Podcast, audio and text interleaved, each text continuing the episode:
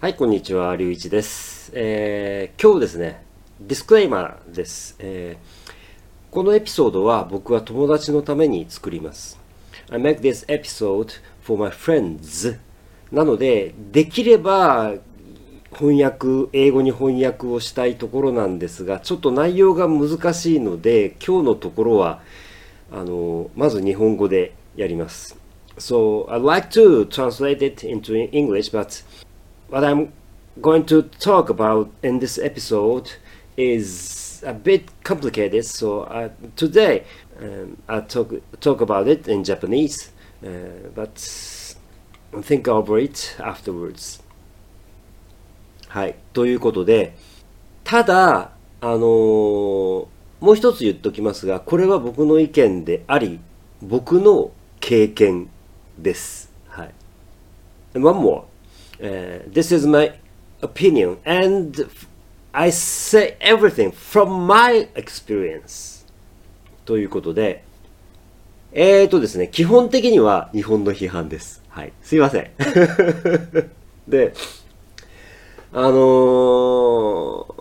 仕事のやり方の話なんですよ、基本的にはね。で、えー例えばなんですけれども、まず日本語で、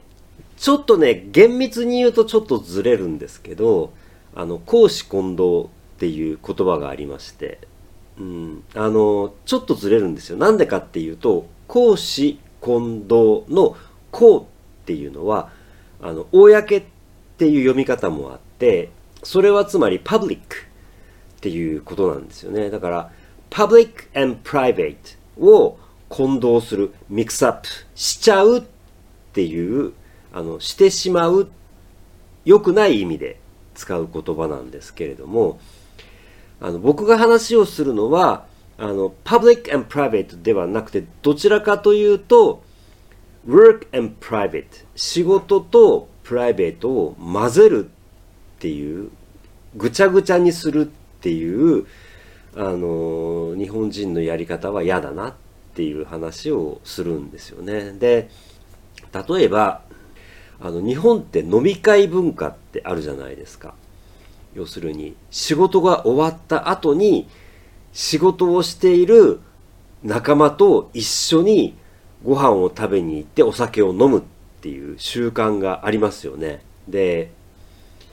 まあ、えっと、海外の方が日本に来て日本の面白いこういう習慣があるよって紹介していただいてるポッドキャストは聞いたことはあるんですけれども、まあ、僕は正直言って、あの、批判できないから、あの、仕方がないからポジティブに話してるんだろうなと理解をしてて、まあ、中にはもちろんね、あの、本当に楽しんでる方もいらっしゃるだろうと思うんですけれども、あの、僕嫌いです。はい。大嫌いです。で、僕は、あの、仕事とプライベートは絶対に分けるべきだというふうに思っていて、で、特に、やっぱりね、あの、ジャブキャリアのエピソードでもう話をしてますけれども、大学を出て一番最初に入った銀行で、あの、飲み会に付き合わされた時、I had to go to the 飲み会. I was forced to do, I was compelled to do that. そうせざるを得なかったので、なおかつ、あの、自分の先輩とか上司にごまをするっていうんですよ。おべっかを使うとかいう言い方はあるんですけれども、彼らの気に入ることを言わなきゃいけないんですよね。全然楽しくないですよね。で、僕は仕事とプライベートは別だというふうにずっと思ってますし、その時にこの飲み会に付き合わされて嫌な思いをしたことで、ますますその思いは強くなったんですよね。だから、そこの部分に関して言うと、あの、例えば仕事をする上において、あの、日本ですごくよく言われることなんですけれども、例えば、ポジティブでなきゃいけないとかね、we have to be positive とか、仲良くやらなきゃいけない。We have to get along together とか、あるいは感情的になりすぎてはいけないとか、We should not be emotional. 僕はこれに関してはエピソード63エピソード63 Passion っていうあのエピソードを作っていてあのそういう怒っちゃいけないって言われるんですよ。だけど僕は怒るべき時には怒るのが人間として正しい姿だと思っているし怒っちゃいけないって言われたことでものすごく自分の感情を歪めてしまった部分があるので本当にこれに関してはあの間違ってると思っ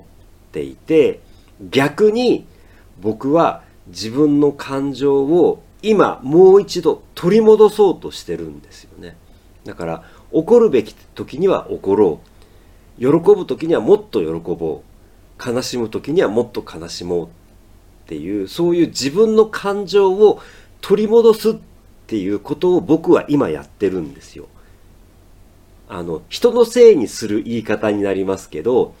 日本人の奴らのおかげでお前は感情を抑えなきゃいけないって言われてきたその恨みを今返してるんですよ。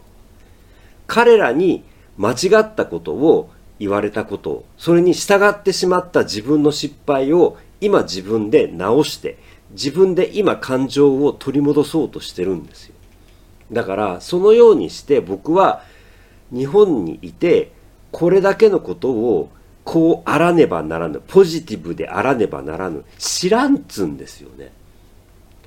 仕事の上でうまくいかない時ありますよ。であのねあの僕「ラブストーリー」っていうエピソードをいくつも作ってますけれども何回 ex-girlfriends とうまくいかなかったことか何回別れたかだけど僕は一つも後悔してなくて多少喧嘩をすることがあっても別れてよかったと思ってるんですよ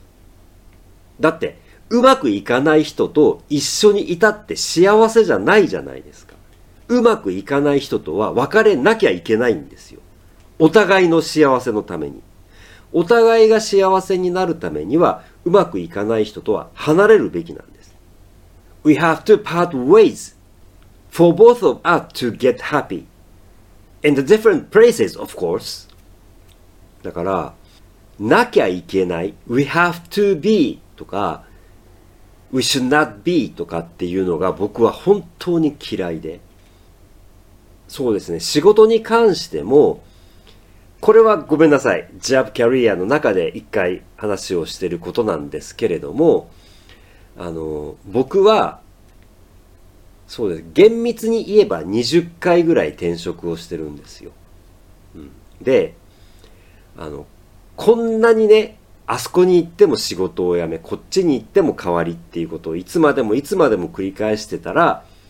ダメだよっていうことをね、散々言われるんですよ。あるいは、うちでダメだったんだから、他に行ったってダメだよって言われるんですよ。そんなことないですからね。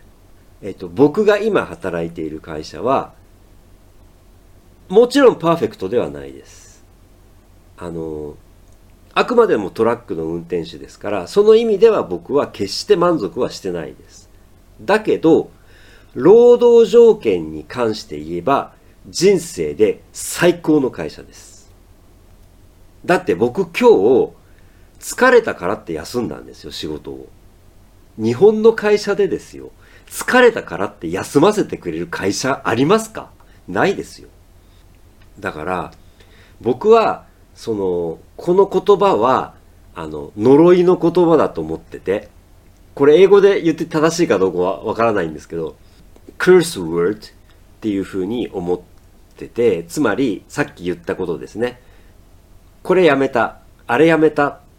そんなことをやってたら、あなたいつか全てを失いますよとか、あるいは、うちでうまくいかなかったんだから、よそに行ってもあなたダメですよとか、これはね、完全にクリス・ウォーズだと僕は思ってて、全く相手にしなくていいと思ってます。なぜなら、僕は今、すごく幸せな環境で仕事をしているからです。もちろんそれでも出ていくつもりなんですけどね。感謝はしてますよ、もちろん。で、あの、もう一つ、あの、ごめんなさい。えっと、今週ちょっと、あの、インスタグラムに、まあ、ちょっと愚痴みたいなことを、えー、投稿してしまって、本当に、自分でね、あれ、あの、自分で情けないと思ってるんですよ、あれは。なぜかっていうと、もう言いましたけれども、僕はあれをやるのが嫌なんです。つまり、あの、僕こんなに大変なんです。僕こんなに大変なんです。ほらほら、こんな大変でしょ。ほら、みんな気使ってって言って、睡眠時間を削って、プライベートも無駄にして、何もかも放り出して仕事をすることが美しいと思ってる人がいて、そうすると、ほら、僕はこんな大変な思いをして仕事をしてるんですよって言ったら、日本ではね、同情してもらえるんですよ。僕はそれを知ってるからそれをやるのが嫌なんです。同情されたくないから。だって、みんな大変でしょ？あなたもね、大変な思いをしてるはずなんですよ。だから、僕はそういう時に何が必要かって思うと、できるだけ僕はポジティブなものを、これはね、あの、ポジティブでなければいけないとまでは僕は思ってないんですけれども、でも、あの、例えば僕のこの、ポッドキャストを聞いてくださってる方、見てくださってる方には、やっぱりできるだけポジティブで楽しいものをお見せしたいんですよね。だって、すごく大変な時にですよ。自分がすごく大変な時に、僕も大変です。私も大変ですって言われても、いやいや、あの、すいません、僕が大変だからそれ聞いてる余裕ないんですって思うじゃないですか。自分がすごく大変な時に、あ、こんなところへ行ったんです。こんな美味しいもの食べましたって言ったら、あ、僕もこういうものができるように頑張ろうって思うじゃないですか。自分がすごく大変ですごく苦しいから、だからそうやってこんな楽しいことがありましたよって言われると、ほっとしますよね。だから、僕が思うのは、例えば、あの、そういう、まあ、ソーシャルメディアに、あの、投稿がね、あの、こういうとこ行きました。こんな美味しいもの食べました。こんな楽しいことがありましたって投稿があった時に、批判する人いるじゃないですか。例えば、今コロナだから、こんなにね、みんな我慢してるのに、なんだお前だけ楽しいとことしやがってとか、ね、東京から大阪に行くこともできないような状況にあるのに、なんで一人だけ長距離移動して楽しいことしてんだよとかって批判する人いるじゃないですか。これ僕の感覚でものを言いますけれども、そういう批判をしてる人は本当に努力してる人じゃないと僕は思ってます。本当に努力をして、本当に苦労をして本当にしんどい思いをしてるんだったらよし今度は僕がそれをやろうって思うはずなんですよだって我慢したくないじゃない僕が我慢してるんだからお前も我慢しろって大嫌いなんです僕の考え方が仕事においてものすごく言われることなんですよね僕にはできたんだから、あなたもできるでしょって。できないでしょ、そんなの。人が違うんだから。何を言ってるんだって話なんですよ。それは能力の違いではなく、人間の違いです。そのことをね、本当に理解してるのかなっていうことを僕はすごく思いますね。そして、そういう批判があった時に、正しくないですよね、そんなの。批判をすべて受け入れる。これも日本の悪い癖です。日本の会社の非常に悪い癖です。あの、ちょっとしたものを紹介しますけれどね。あの、商品名が見えないように、あの、しておきますけれども、こういう缶詰にね、必ず書いてあることがあるんですよ。それは、切り口で手を切らないように気をつけてくださいって。なんでこんなこと書かなきゃいけないんですかねだって缶詰って開けたらちゃんと必ず切り口って危ないですよねあの包丁を売るときに包丁で指を切らないように気をつけてくださいなんてこと書く必要ないですよねだからこういうことを書いてあるのを見たときにあつまり誰か缶詰で缶詰で指を切って缶詰会社に文句を言った人がいるんだなって僕は理解するんですよ。だからこんなことを書いておかなきゃいけないんです。だから、すべての苦情、クレーム、文句を聞いてると、こういうことになるんです。いちいちいちいちすべて、ここに注意書きを書かなきゃいけなくなるし、これによって商品のあのデザインが変わったりすることもあるんですよ。これはね、すごくつまらない、缶詰ってのはすごくつまらない例えですけれども、そういうくだらないクレームを全て聞くっていうのが日本の会社の弱いところなんです。ダメなところなんです。聞くに値しないくだらない話は聞かなくていいんです。僕はそう思ってます。だから、そういうことをやることで無駄なコストがかかる。そして、ひいては商品の値段が上がるんですよ。意味のないクレームは聞かなくていい。間違っているものは間違ってると言っていいと僕は思ってます。特にコロナに関しては、こんなにみんなが我慢してるのに、自分だけあっち行きやがって、こっち行きやがってっていう、そういうあの批判がとにかくネットにたくさんたくさんありましたけれども僕は聞かなくていいと思ってましただって僕はあの政治とか社会問題とかに興味を持ってますからあのいわゆるあのジャーナリストと言われる人たちが取材のために移動してるのを知ってます彼らがどれぐらい気を使ってやってるかを知ってます報道に携わる人は移動しなければいけないんです。そして仕事で移動しなきゃいけない人もこのコロナの間にもたくさんいました。100%止めることなんかできないんです。じゃあどうするかっていうことを考えなきゃいけないということなんですよ。ちょうど今、あのちょうど今日、えー、眞子さまの結婚の記者会見がありましたので一言だけ触れますけれども